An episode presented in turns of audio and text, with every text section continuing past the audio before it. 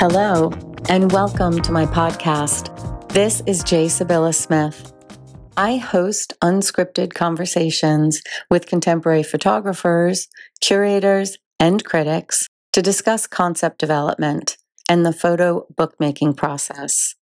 I utilize my trademark framework, Concept Aware, to investigate how each artist sees and how their creative practice is layered by identifying these layers, we learn the choices and the decisions that move the artist from their abstract idea into the making of a tangible object.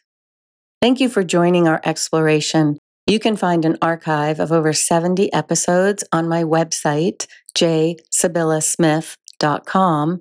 There you will also find specifics on how to work together and examples of my experiences as an independent curator, educator, and consultant. Please connect on other social media platforms where you will find me under J. Sybylla. I use all these methods to engage in a global visual culture conversation. Today, I host Astrid Reischwitz in my studio for an in depth conversation on her monograph, Spin Club Stories. We uncover the many ways Astrid allowed photography to lead her on a path to both explore her past and empower her ability to impact the future. We talk textiles and the way women's handiwork has always been art. I'm so glad you're here. Let's begin. So, welcome.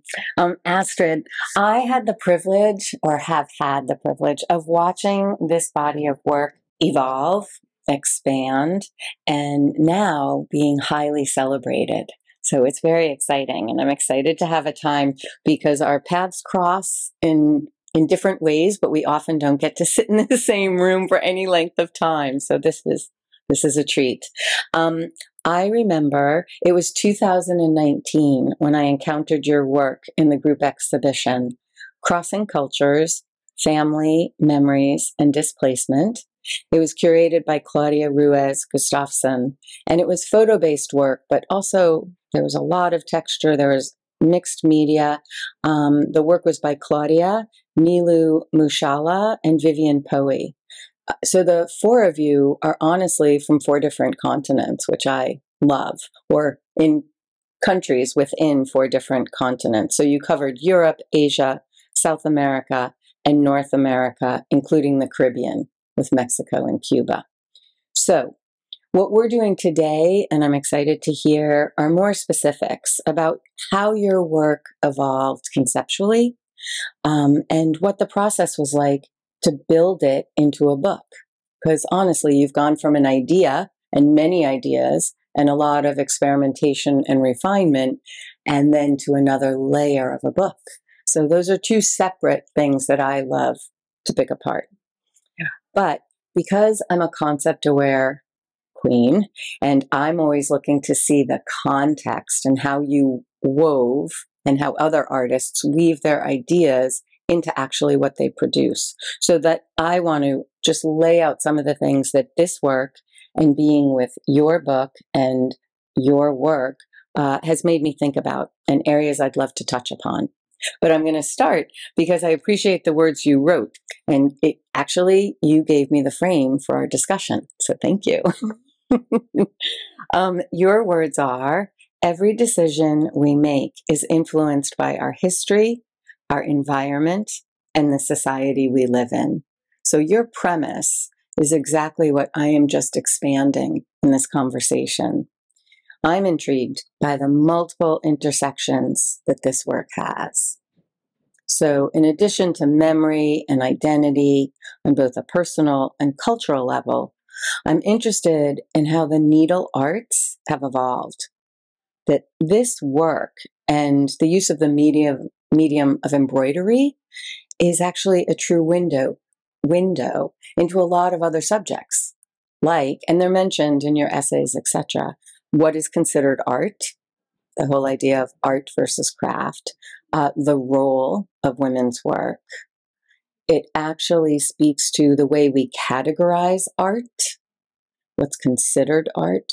And the art world and the art ecosystem, when you look at it, especially from these eyes, uh, the art world as it is foundationally was built on works that were made with a patriarchal gaze within a system that supported male artists over women artists.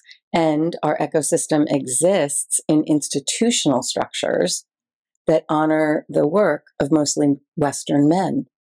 So it's really interesting to go from this, some of your work dates to 1799 to now. And that's what I mean by expanding it. Um, so for you and I, and you're welcome to react and talk. It's back and forth. It's a whole conversation.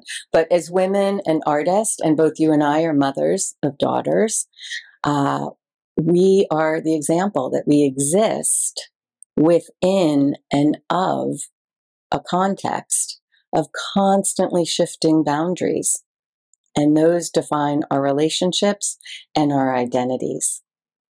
And in the history of needlework, it is both performed gender because it was seen as a woman's work, and it also constructed gender. It kept women in a certain place. So I understand that your book honors history, and you've specifically woven, which I love, your daughter into this history. And you've taken these bits of embroidered cloth and they're actually what remains. And they testify and document what's in other ways an unrecorded life of the makers. And those are your ancestors, and they're my ancestors. They're all our ancestors. So it's really important. So before we dive in, and I'm happy to hear you speak, like it's just a give and take. Um, I'm not sure you're aware of my textile background. Do you know anything of that? No, absolutely not. But I'd like to thank you for having me. Oh, yeah, yeah. more than really welcome. excited, yeah, to talk to you Yeah, about the book and the background. great. And I didn't know that you had a textile background. Most Yeah. people don't, but it's back there. And I actually have um, a very personal connection to this. I have a degree from the Fashion Institute of Technology in fashion design. And I studied here and in Europe. And I actually taught the history of fashion as a special studies seminar seminar at Emmanuel College because I'm so I'm really intrigued about how the textile arts and uh, all other arts, but especially for me, um, I studied what they would call costume or clothing, and it really is a mirror as well of our socio political lives. It's a real history that, if you unpack it, um, is so rich. And that's how I dove into this with all those eyes that I have. But the story I wanted to tell you is my thesis project was a couture piece. So that meant I made it by hand. Mhm. It had four layers because of the structures that need to happen to make it, and 200 hours of my own hand sewing went into it in succession. So I literally had calluses on my forefingers. And um, I took 12 yards of silk chiffon and made a cocktail dress. and then the really weird story of how it circles back to my curatorial What's My World in Photography. When I ran the DSI gallery in the South End, my big fall fashion, the very first big exhibition was called Splashin'. And it was a mashup of water and fashion in photography. And I wore the dress. Mm-hmm. so it still exists, but it's boned, and that baby is really, it can stand up on its own. Yeah. It's really funny. That's fantastic. So interestingly, when I started with my photography, I had no idea that at one point I would incorporate any fabric work or any embroidery. For me, it was something that I discovered, or let's say rediscovered. Mm. And I never did any embroidery before I started my my photo my photo project. So I was not really interested in this kind of, of work. Yeah. I remember as a teenager, it was fashionable to do some knitting, so that's what I did. But embroidery was considered very old-fashioned, mm-hmm. and um, yeah, I did not touch it. And I remember a long time ago, I would say probably 20 years ago, my mother gave me a stack of embroidered tablecloths. And they were beautiful. Mm-hmm. And I remember our house was always decorated with these beautiful tablecloths. But I said to her, I will never ever use them. What should I what should I do with it? So I tucked them back in a chest and it only surfaced through photography. Mm-hmm. And the more I looked at the fabric, the more I understood that it was something really important mm-hmm. for the women of a certain period of time, and especially in the village I'm from. So mm-hmm. I'm from an area in northern Germany between Hanover and Berlin. So a very, very small village. And in that village, um, yeah, old customs lived on for a long, long time, whereas every, everywhere else uh, around in that area, um, the modern world already was there. But this was something yeah. In a little bubble. It was yeah it was a little a little bubble. Mm. yeah i have to I have to say. And i also discovered that. So my work was also about rediscovering culture and what does culture mean for myself personally but also the influence of culture for, for everybody. I mean, we always come from somewhere and we are influenced from a certain culture and from the society we grow up in. And what does it mean to us? And how do we move forward in life with that baggage, right? Yeah, yeah it is a baggage. Yeah. Yeah. yeah. can be sometimes. Absolutely. Yeah. And embroidery, it's, it's interesting because I started out with a project about my family. Mm-hmm. And I used old family photos mm-hmm. and I combined these photos with an image that I took as a response, how I feel about my heritage today. Mm-hmm. And along the way, the fabric surfaced and I mm-hmm. started using little bits of the fabric, images of the not the fabric itself, mm-hmm. to glue these pieces together visually. So for me, it became something like the glue between the present mm-hmm. and the past. And it worked for me visually. It, it gave the eyes something to to hold onto mm-hmm. and to and to connect these realms. Mm-hmm. Right. Mm-hmm. So that was my first approach with embroidery. Mm. And then I thought more and more, oh my gosh, this embroidery it was very important to these village women because that's what they kept. They took care of it mm-hmm. and they passed it on to the next generation. Mm-hmm. And it per- was perhaps the artwork that was accepted by the society in their society. Mm-hmm. And it was an outlet to them. Yeah. Yeah. Right. Yeah. And um, yeah. So at one point I thought, I really would like to concentrate more on this fabric and mm-hmm. to show more of the beauty and what it meant to the women. Mm-hmm. And yeah, also to take a look at the role of the women in that society, in this farming village. Mm-hmm. Um, yeah. That's so interesting and also underscores what I try to teach in Concept Aware, which is letting the work lead you and being in conversation with your work. One of my first questions was going to say, be to say, is it the, like, what came first? And you just answered it. It's like, I didn't know what led to what. And the idea that your, your photo needs leaned you into the objects and then the objects started to talk to you about a completely other layer of the story and how you then you worked with that. Yeah, and exactly. that's exactly what makes work yeah. sing, right? Yeah. Because it becomes yours and it's your voice and your exploration becoming manifest. Right. And I had this thought in my head I really would like to embroider pieces of the original fabric that I see mm-hmm. and apply it onto my own photographs. Mm-hmm. And I, I think I had the thought in my head for two years and I was so afraid to start. That's okay. Things take So, time. I said, how do I start? And, and you can really uh, very quickly over, overthink it, right? Yes. I said, yes. okay, I have to do it in a very simple way, as simple as possible. Just concentrate on the fabric. Concentrate on the design of the fabric.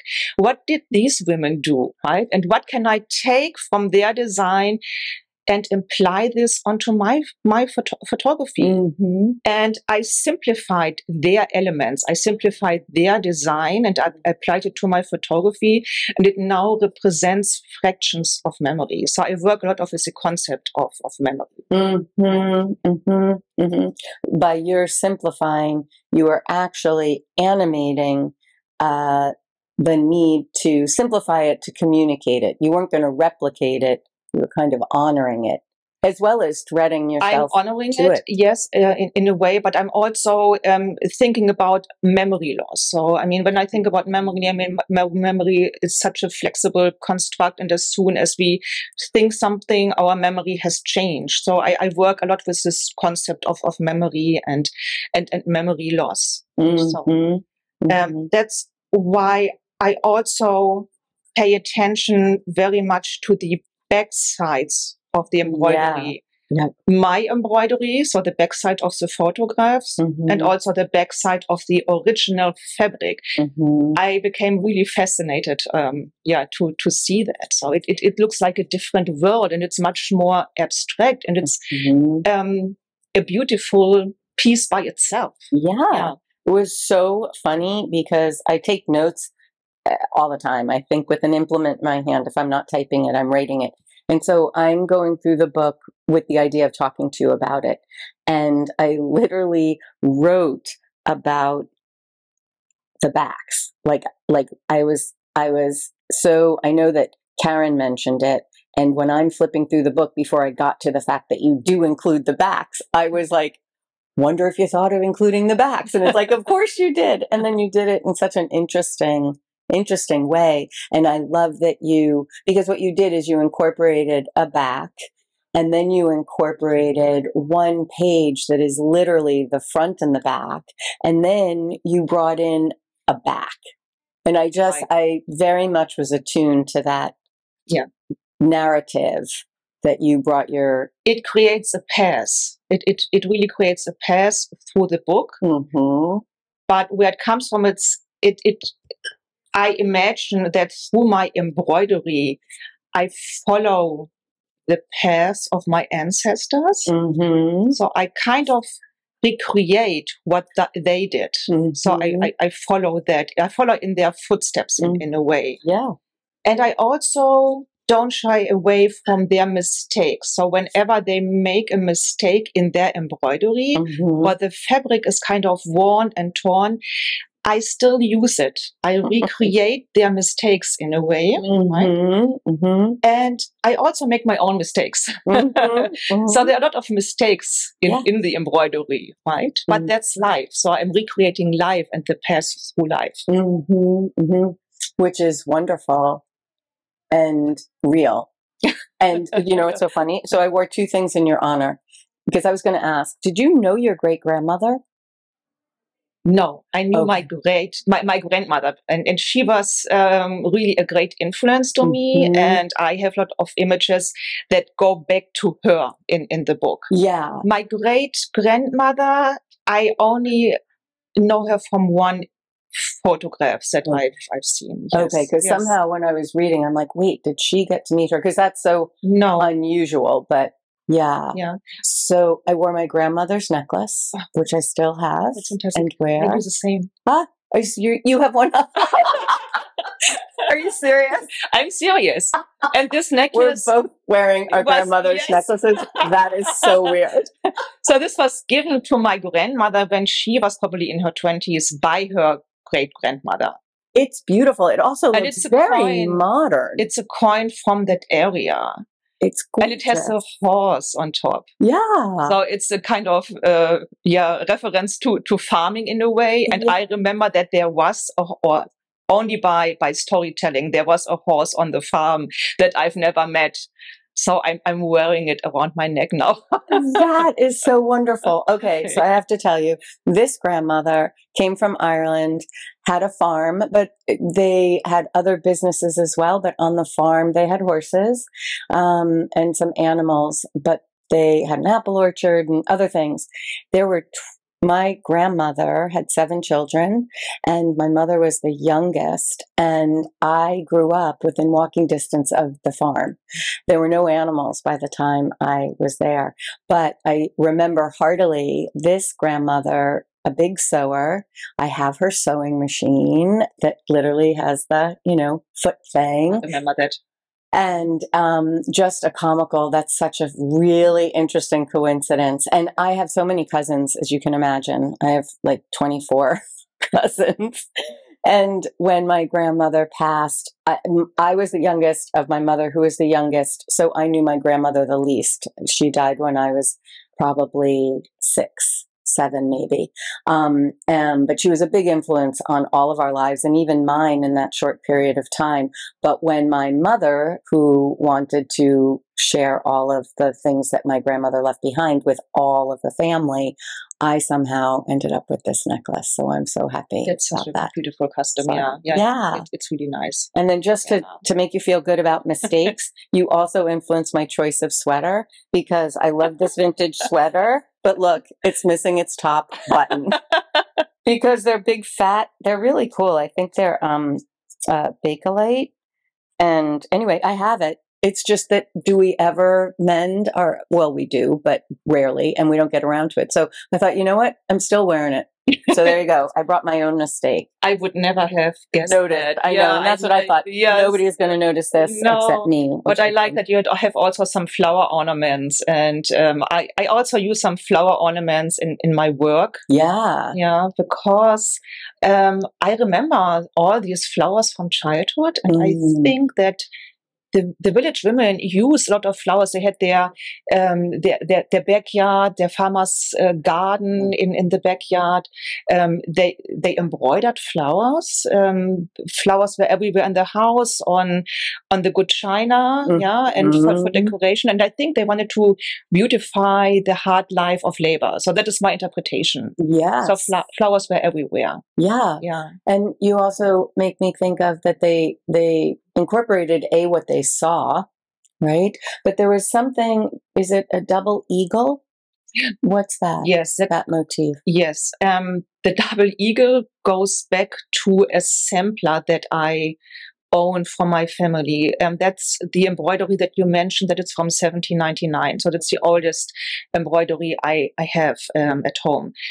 And these samplers were made by women to learn the craft. They had to learn the pattern, um, the the craft of the embroidery. And, and samplers are, are very interesting because it is raw and you have an array of several things on um, on a small real estate, if you want to say so. Yeah. Yeah. So it's, Yeah. it was very interesting to see. And I always looked at this fabric and I saw this design, this element that looked like a like a little mannequin, as if a child would draw a man. Right. Mhm. And after a while, I did some research. I talked to some embroidery experts Mm. in, in Germany, and they told me, "Oh no, it's it's not a mannequin. It is a double-headed eagle." And this eagle even has two crowns. So it's a double-headed eagle with two crowns. And it is a very powerful symbol of dominion Oh. and of power. Mhm. Mhm. So I used it in my photography, Yeah. but in my embroidery, the eagle is already on the ground and it's deconstructed. So the, the, Mhm. the power is gone. wow. right. hmm hmm This is so interesting. I thought a little bit about political power. Yes. Yeah, I mean, these women in the village um, generations, they had to live through wars. I mean, there was always a war Mm. along the way. I think every generation had its war. Mhm. And I thought, okay, I, I really need to deconstruct this power. Mhm, Yeah. mhm, which is great. That so draws into many of the things that your work made me me think of. Um, when I was reading um, Karen's essay and thinking, uh, I loved how she talked about the sound of the thread. That was so good for me. Um, it brought me right back to FIT. Um, she talked about the squeaky sound of the thread when you're mending.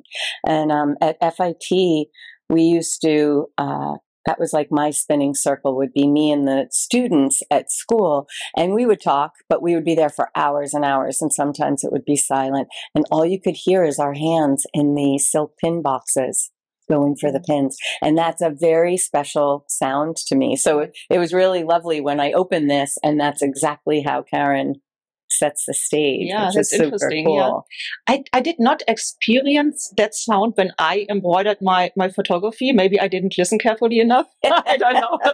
Yeah. But what I uh, what was fascinating, you uh, probably had better me- needles i think it's the needle I, uh, yeah, I have to use a very thin needle Yeah. in order to to make it work. But um, I mean, all of my elements are pre-designed, hmm so I don't Mhm. stitch blind, hmm hmm and therefore I have to pre-punch every every point the needle goes through the photographic paper, and that makes a really interesting noise. And that's why you have it. It is the needle that's making the noise. So Yes. that's why you Yeah. didn't have the so noise. punching the paper that really Yeah. makes an interesting noise. To Yeah. me. yeah. it's so funny how we're really on um a lot of synergy. I was like, so how did you select your elements? And then you just told me that exact thing. Um, that's so interesting. And I haven't done a lot of that um, embroidery, though I know that is available where you where they've already punched it and you're cross stitching or doing other stitching over it. Um, so what I was thinking of is the idea of suturing because we're looking at it in uh, metaphorically i thought of suturing. When you're starting to collage and bring other pieces together and attached them it made me think of suture. So it made me think metaphorically of the mending and of the blending like what you said with bringing your ancestors connecting you to them but also the healing power that actual the physical work does. Right. Yes, absolutely. I mean, in, in, in terms, well, let's, let's, let's go back to the puncture, puncturing of the photo paper. So I, I thought about it. I, I've always felt I'm inflicting a wound into the paper, right? Mhm. And so what, what does it mean? So maybe it's something like, in medical terms, like an inoculation Mhm. and it helps healing and it helps healing even more that I mend it with my thread. So it is like the beginning of a healing process Mhm. and Mhm. it also helps to move, move forward in life when you look perhaps look back at a prickly past. Mhm. Not every story is a beautiful one. Mhm. for this work, I always try to be in the shoes of the village women. I try to imagine what these women would talk when Yes. when they met in their circle, in their circle of the spin club. And we have to Mhm. talk about the spin club later. But I, I try to imagine what did they talk about? I mean, they are um, what's going on in the village, right? A birth, a wedding, a funeral, their personal mistakes. I'm not sure if they ever talked about politics, Mm. about the role of, of the women in, in the village, perhaps, perhaps about their secrets. So there's a lot to cover, right? So a lot of Mhm. imagination that might lead to a, to um, a photograph or to a composite photograph. Mhm. And yes, the the embroidery is a healing process. Mhm. And the healing process also in the sense that I am an immigrant. And I think it's also very important as an immigrant to know where your roots are in order to grow new roots. Mhm. Right in, in in this new Mhm. country for me, Mhm. so that's that's also very very important, and um, Mhm. also to work with memories because memories are not the key to the past, but they are the key to the future. Say that again. The memories are not, not the key to the past, but the key to the future. Mhm. Mhm. Say more about that. that you because I, I was I got I got thinking about when you talked about knowing your roots as an immigrant, planting them, and I it, I had this visual of of literal transplanting, right, and the idea of you wanting to have a moment where you can shake off some things potentially, but also wanting other things to be in the new soil, so to speak. Yeah. So it's such, I got Yeah. stuck there. And so, I mean, not stuck, but I got, you flashed that thought in my mind. And so, how do you see memories as the key to the future?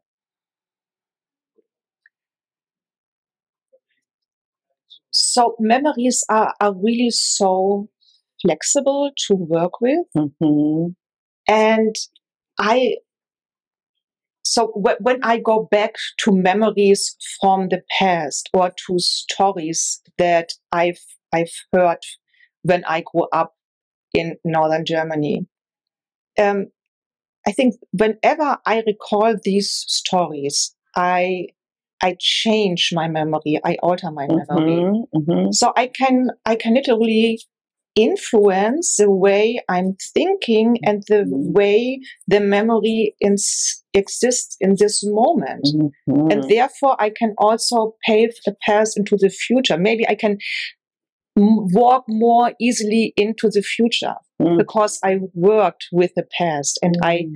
i kind of changed my memory sometimes i feel i changed my identity Mhm. Yeah. Yeah. yeah because it's You did. yeah because i work so much with these memories that they are definitely not the same anymore so i don't know what is real and what is imagined Yeah, Right? yeah, yeah, Which is wonderful. Well, I mean, which is also all about um, creativity. It's that idea that your your the the newness is this evolution that just keeps moving, and that um, I think we get ourselves into trouble when we resist that. you know, there's things to Yeah. take and there's things to let go, but that's a very empowering position that you saw yourself in, which I think is really, and I think it takes courage, takes courage to go with that because you It don't have control over how it pans out. Right. And that's, that's a brave thing but you can do. try Hmm? but we can try to work with it and to work through it Yeah. Yeah. Yeah. Yeah. But I like how you're talking about it. And I do agree with you with the flexibility of memory and what you said before. As soon as you recall something, it already changes. And part of that is because you have changed. Like we don't realize how much like we're just a constant evolution too. Yeah. We don't we don't Yeah. really stay in touch with that on a regular basis. And it's also so interesting because we let's say we go with friends to a certain event and we st- we stand right, right next to each other and we come home and we compare our memories everybody has a different story to tell right Totally. yeah Totally. yeah I say it, it's actually a slide in my Concept Aware Beginner's Guide, and it's by Joel Meyerowitz. Every person that does not see the same thing at the same time, and Right. we don't, and we just assume. Yeah. And yeah and that's absolutely yeah. don't. that we, we can apply that to photography and i did that in in one image where i used the same photograph three times but the embroidery is very different than i Mhm. implied on on the image Mhm. so that's about okay we all see different things but the story in three, theory Mm. is the same That's but, but great. but what exactly is the true and real story right. Mhm, mhm. That's really Yeah, great. so it's So that's actually you. Did you? Is that a piece in the book or not? one of the three, One of the three. is in the book. Yeah. Yeah. The other ones didn't Yeah. make it, But but sometimes I exhibit them together. Yeah. Well, what I love about that is that is a concept development layer. Like you are taking the concept of your ability to change a memory and then you're concretizing it. You're actually doing it. Mhm. You're saying, here's the same thing, but here's three different versions of it. And, and, and which is so important because there's never one version. We like to think so. And that's probably why we're in the challenging spot that we are because it's absolutely impossible. Um, uh, that's so good. Um, and I'm just writing a note while I think about that. So, um, I'm I'm caught between um, there's two things I want to say at the same time, or two directions we could go in, because I'm thinking still about how you took. I feel like there was a, a evolutionary process, and that you actually have two stories or two bodies of work in the book. So how one got to the other. Like I love when you just described how you took that three images, embroidered it differently to reflect the three stories. I feel like this is so deep with a lot of other secrets like that.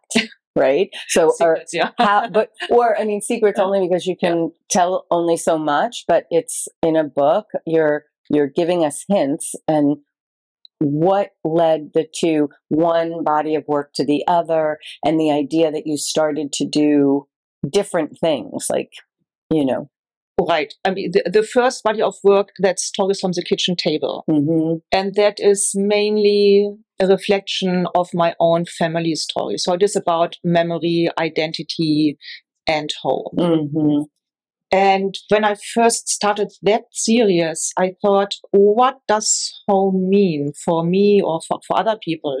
So it can be many things. Right? Yeah. It's different for everybody. It can mean the flavors of dishes when I go home and I experience, and I always want to have my, my favorite meal that I remember. Mhm. Um, then when I go back to this old farmhouse I grew up in, I see all the knickknacks and kitchen tools and the embroidered tablecloths and many things that have been there well before I was born Mhm. because my family never threw anything um, out, right? Yeah. Everything had value, right? And Mhm. people kept things. Um, so that was very interesting. But I always thought storytelling is so important.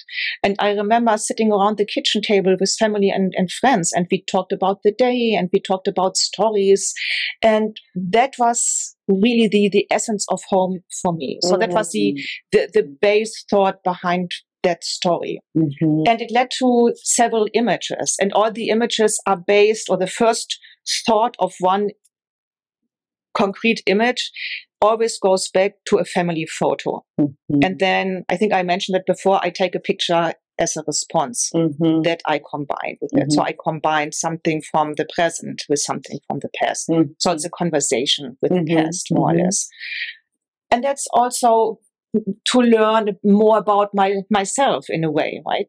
Yeah. Yeah. And to learn more about the family stories and perhaps about the secrets of the families. Yeah. I guess there are many secrets in, in many families. Yeah. And I also remember that um, I mean I grew up on on the on the farm of my grandparents with my parents, and that's um, from my mother's side of the family. Mhm. And I noticed we only have images from her side. There was no no information about my my father's Mhm. and nobody when I grew up talked about it. So it was just a given. So you you grow up here with with your with your mother and your father and your grandparents. But what about my my dad. my, my Yeah. dad's family, right? Mhm. There was a sister of, of him coming. She she lived in in England. Uh, she she came over summers to to visit. So that was a little bit of an information resource for me. Mhm. And I I found one image from my father's family that shows his parents um, on on their wedding day. Mm. So it was the only image I had.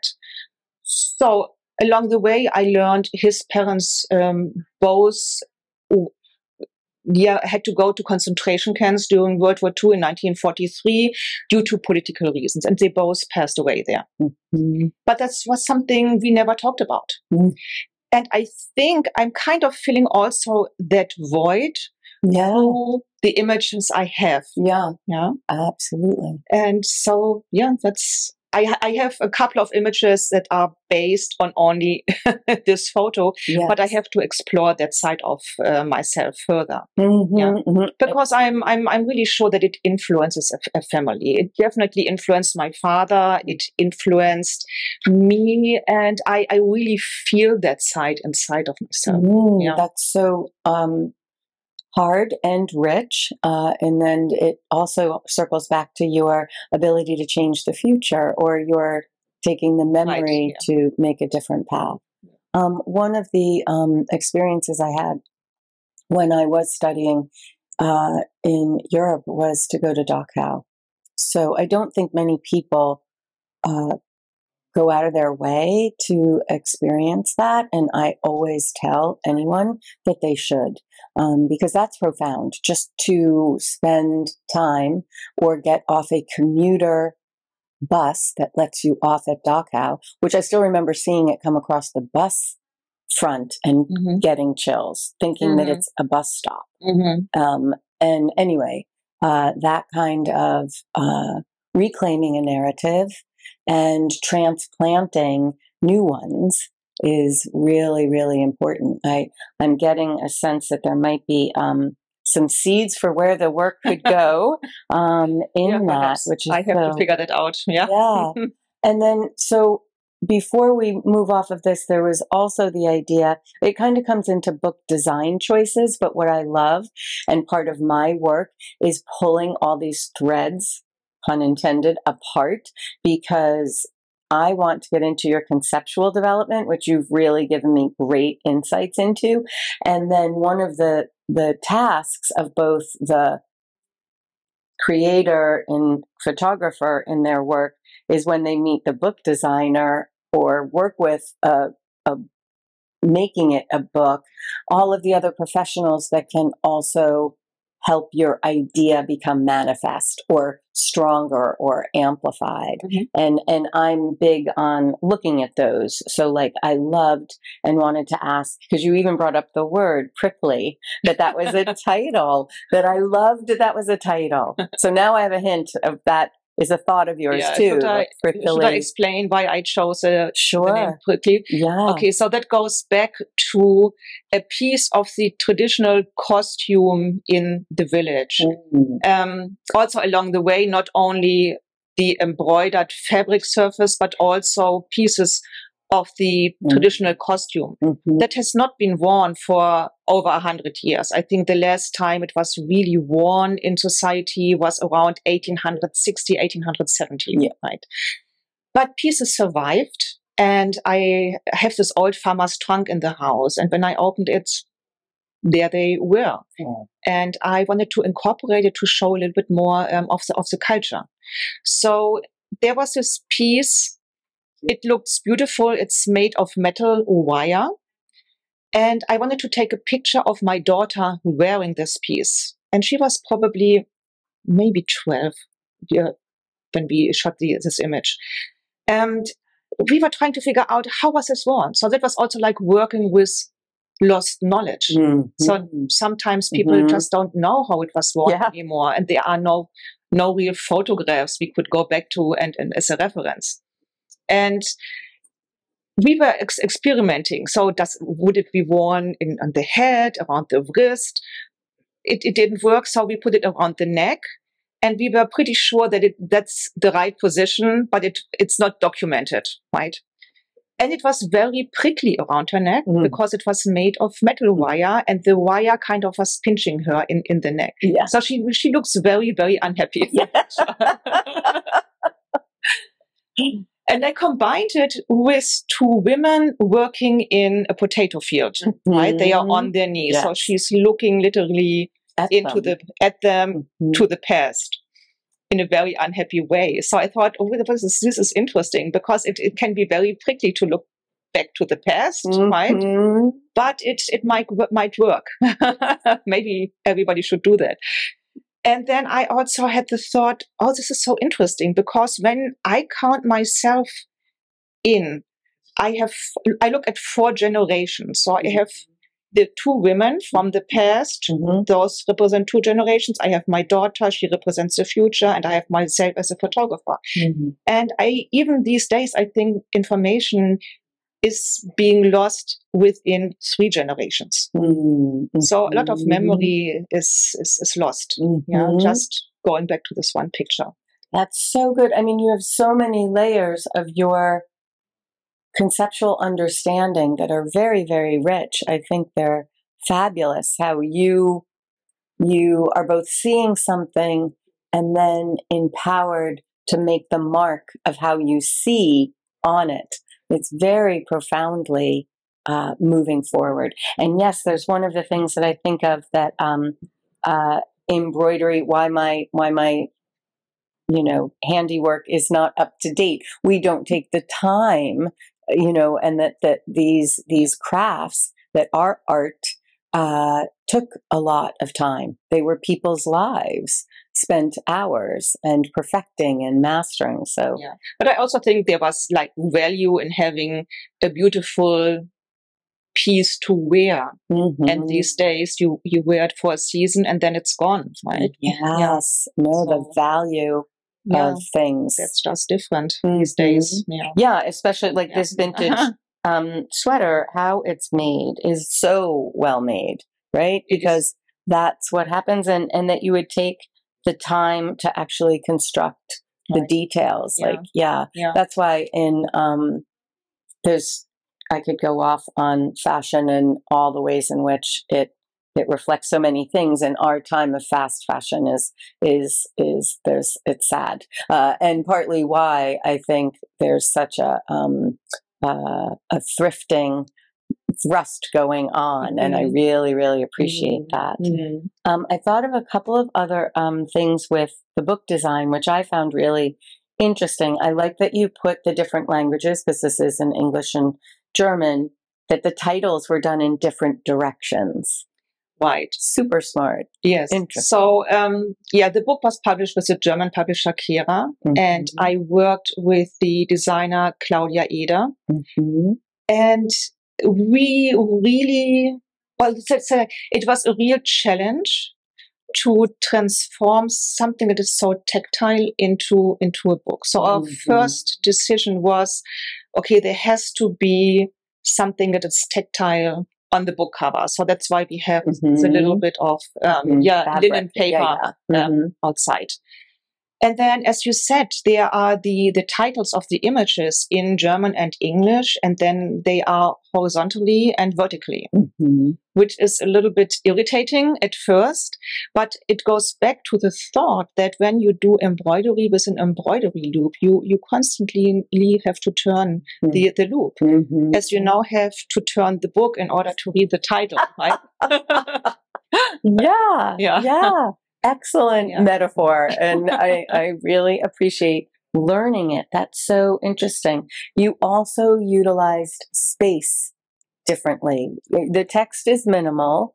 Um, I mean, there's the essays, but then that you do incorporate some text, but you break it with a space. And I really liked that as well. yes, it's also an, an unusual choice. Mhm.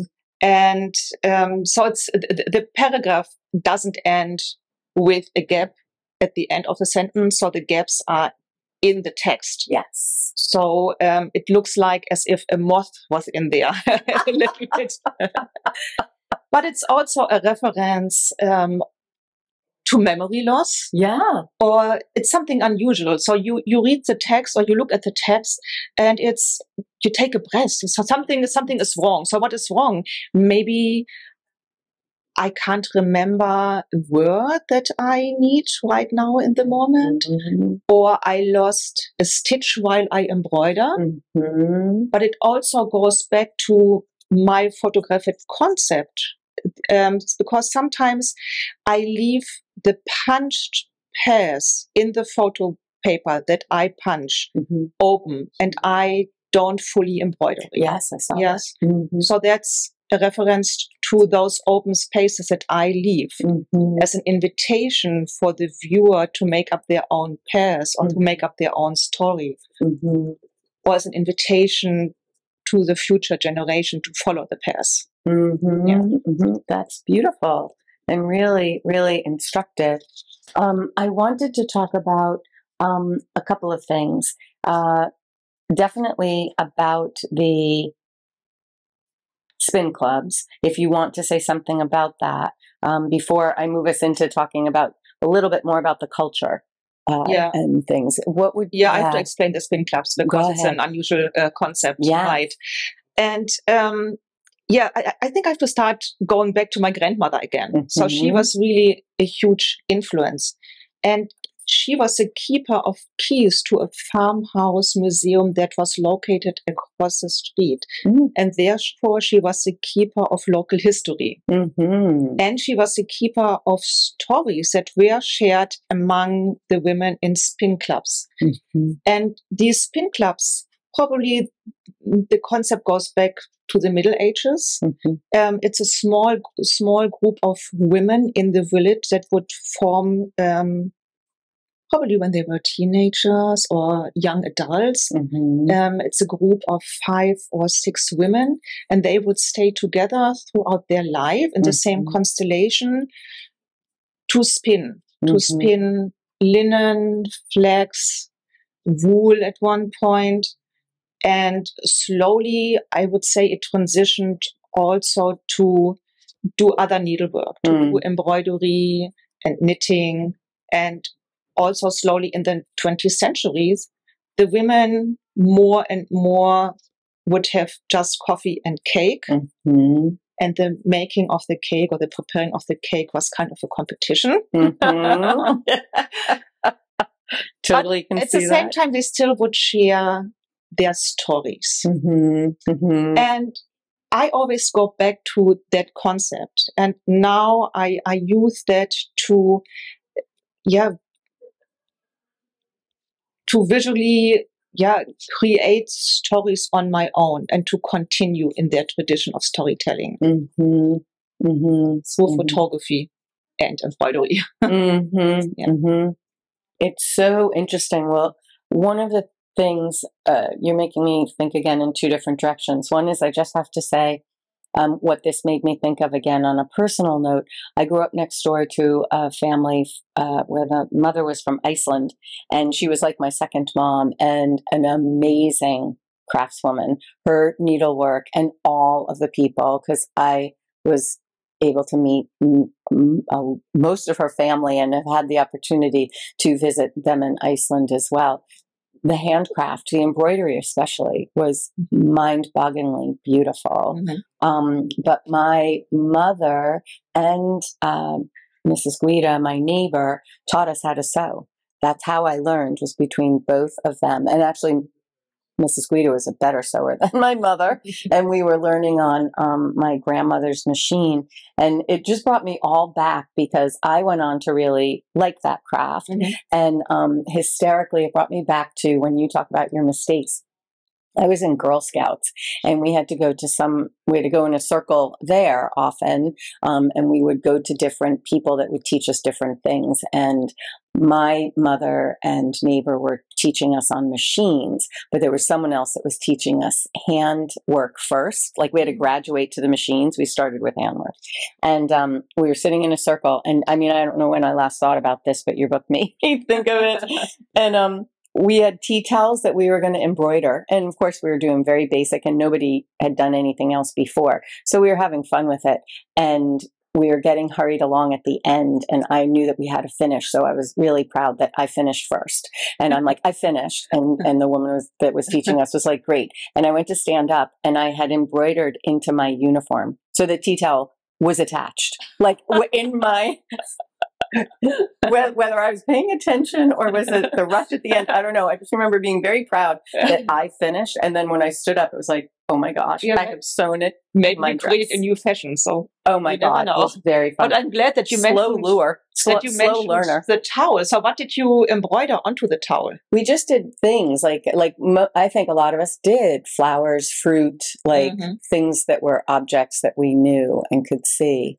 But it's interesting because I loved, I loved the communal being together. It was so interesting. Like I, I loved that we were in a circle all using handiwork. And then I got that when I was in, um, school and working with fabric all the time and that we were doing it in circles. I mean, it was very, very powerful. Mm. And I grew up, my mother with that friend and a few others had a canasta group that literally started and i remember because your memories and karen talking about her memories sparked mine when i was a kid i loved when canasta came to our house because my mother baked And so we had more treats in the house and they also had candy. And they went through a whole scenario. They started with a drink Mhm. and just catching up in our Mhm. living room. And then they moved to our dining room where they had the candy and the card game.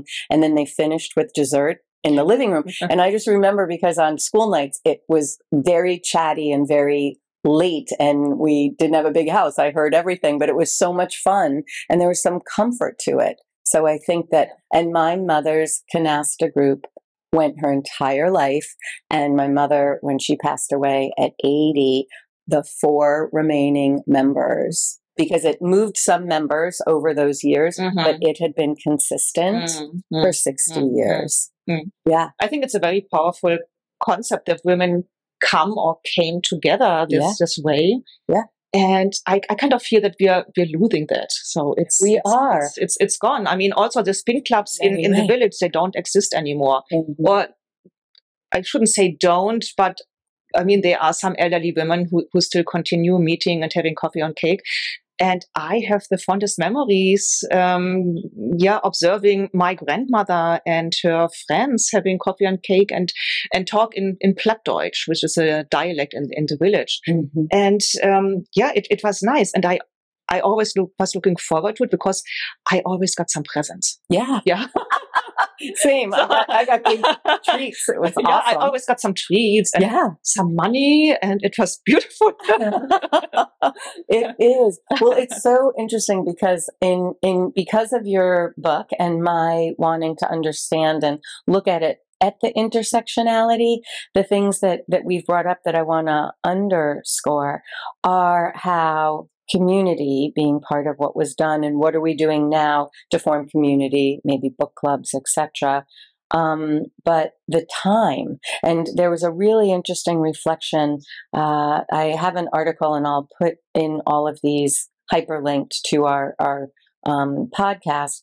Uh, I think this came out of the hyper allergic, um, or or another. I, I, all of my resources are listed, and when I'm combining all of my information, sometimes one resource melds with another. So I'm not sure, but I think, and it's this idea that those time intensive practices um, that we that we've lost them and and and what are we losing with that that sense of community and our sense of time like when you talked about loss of knowledge our knowledge base and the amount of knowledge we have at our fingertips is so large we're really messing with our sense of time and our sense of knowledge and our sense of pace. So I thought that was a really interesting piece. And then, of course, it led me to what's today's spin clubs, but that whole thing of stitch and bitch, which actually came out of knitting. Are you aware of that? no. Okay, so there's a woman started this in the 90s. Debbie Stoller um, started that bringing people together in the East Village. She did a um, to knit together, and she started. Um, she actually put it into a book um, that became Stitch and Bitch. Uh, it sold millions, like of copies, because it's gone on. That's about knitting, but now there's a comical end to it. That there's actually more knitters there are more crocheters in the world than knitters. Um, when I looked this up, it was really interesting. For every knitter, supposedly, there are three crocheters. And so now they've started another idea of, and of course, they're being quite um, uh, transgressive, saying stitch and bitch, Mhm. right? Um, and so then the crocheters are called uh, happy hookers.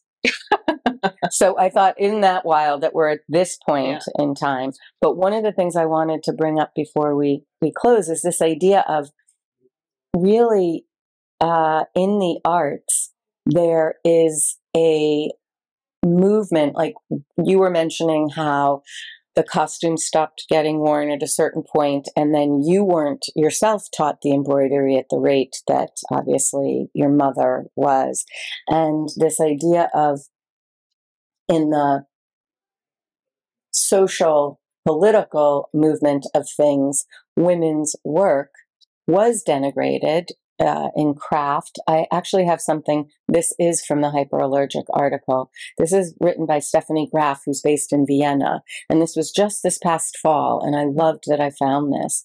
She said, because women were not allowed to join the Art Workers Guild, which was integral to the arts and crafts movement, May Morris co founded the Women's Guild of Arts in 1907. Mm. So, for a very long time, have we not been on equal footing, obviously. So, she started it with Mary Elizabeth Turner. And while her designs did not specifically feature feminist messages, Morris's path-breaking role as a professional female embroidery embroiderer and her other achievements challenged the sexist institutional structures and paved the way for other women working in this medium. Mm-hmm. So I think that's so interesting because what I looked at as I researched on fiber arts and embroidery about the role of that in art, you start with this idea of a differential between art and craft, women not being equally administered in either. And then you see women as the feminist movement grew, letting go of quote women arts. And then you see a new wave of women using those very arts subversively. Like you used it in a very empowered way mm-hmm. to, um, as you said, deconstruct. So I have learned um, about so many other women artists using embroidery. Um, I found a book called The Subversive Stitch, which really fascinates me. Um, and then the more recent articles bringing in what Judy Chicago was doing, Orly Cogan, a woman whose name is Hannah Hill, who goes by Hannahnecdote, meaning Hannah and anecdote together. Um, and they're really pushing the boundaries into a feminist identity using embroidery. And it's like a reclamation of, of what was powerful in a whole new way and influencing the future. Yes. Yeah. Right. Yeah. I agree. I mean, there are so many powerful female artists around using um, embroidery at the moment. And I'm fascinated about these beautiful pieces they create, mm-hmm. like um, the work of Maurer. She is Boston based, mm-hmm. and her work is amazing. Mm-hmm. And it's very, very labor intense. Mm-hmm. And even the yes. little embroidery I do on my photography, it takes up a lot of time. Mm-hmm. And but that's my my favorite part to do the embroidery because then the, the, hard work has been done, the designing has been done, mm-hmm. and I just can relax and ease into it. Yeah. And I can't do anything else. I can't even listen to music. Mm-hmm. Yeah. So it's more like a, a real meditation that, that yes. I'm doing at the end when I finish the piece. Yeah. And I really enjoy that. That part is my favorite part. Yeah, yeah. Well, think of that because I think that's what I loved as well. Um, in all uh, is the um, we're not multitasking and you're bringing attention and it is meditative and mm-hmm. there is a repetitiveness. It's so helpful.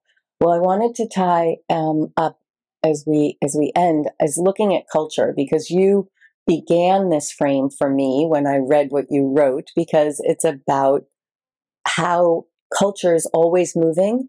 Uh, we are moving. Identities are moving uh, definitions, uh, uh, materials are coming and going. I mean, it's just a really interesting time. But this transmission of culture, um, and that can come with bringing along myth. It can come along with expectation of roles. And I do think power. You made references to war and politics and and I'm making reference to the power of institutions mm-hmm. that women were excluded from, mm-hmm. whether that's commerce in any form and in the form of work and in places like art museums etc but so now i have to ask you about the pansy because the pansy is a that's a transmission of a cultural idea. Yes. So tell us about that.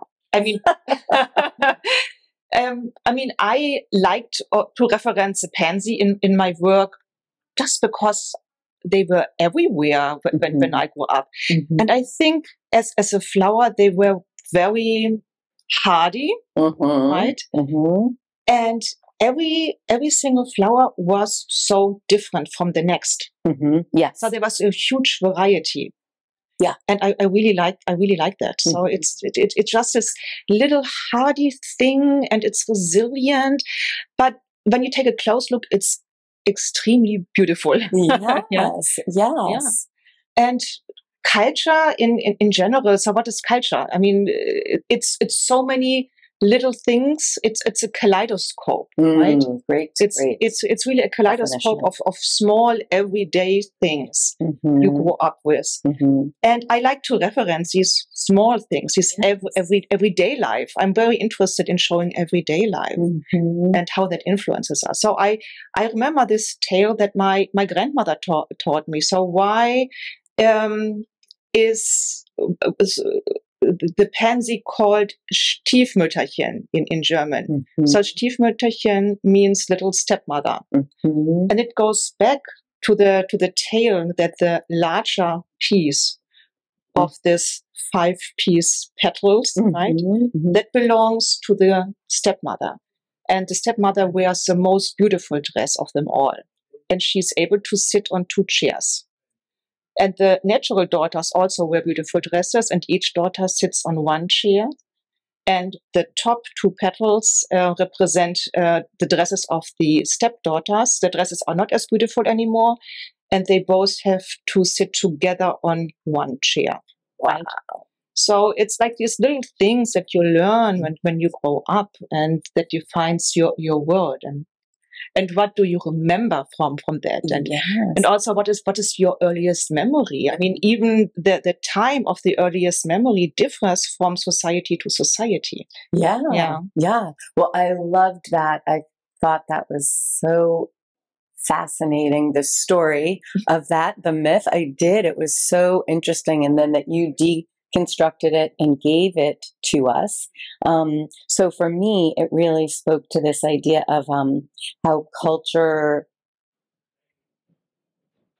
transmits ideas right and and and they continue to be morphed and um, so it led me to a book that i thought was really interesting and i'd love to to wrap with a quote from it because i think as much as your um, your book is contained it actually isn't at all that it just brings out this burst of so many other areas to to consider and i think that is possible because you have done the work of that. You couldn't have created this without being that accordion of taking this concept apart and looking at like so sensitively and with such specificity and with a lot of care and not um, um, sentimentalized. The the hard and the painful are there too. So it's it's real the mistakes. So I really appreciate that.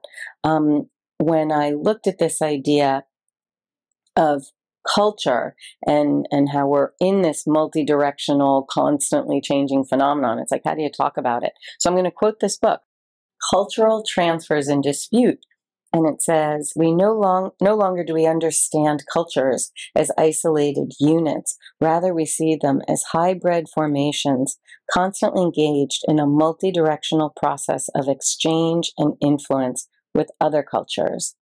Yet the process by which we represent these cultural transfers is itself subject to cultural, political, and ideological conditions that affect our understanding, acknowledgement, and representation of them.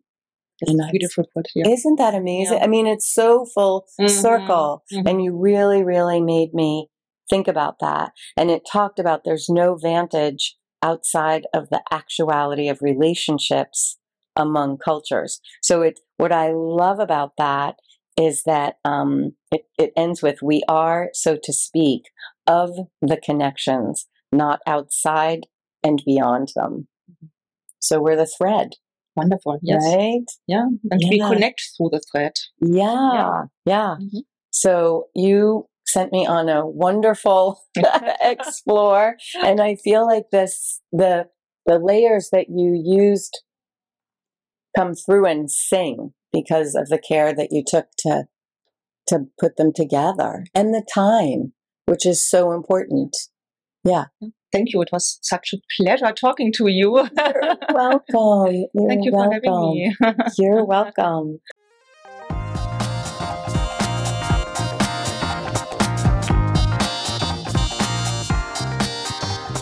Thank you for joining our conversation. We so appreciate it when you follow, rate, and review. We love hearing your feedback. I would like to share a recent review that was entitled Amazing Resource. I have discovered many artists from this podcast and learned a lot about their process in their work. The conversations are direct, helpful, and entertaining.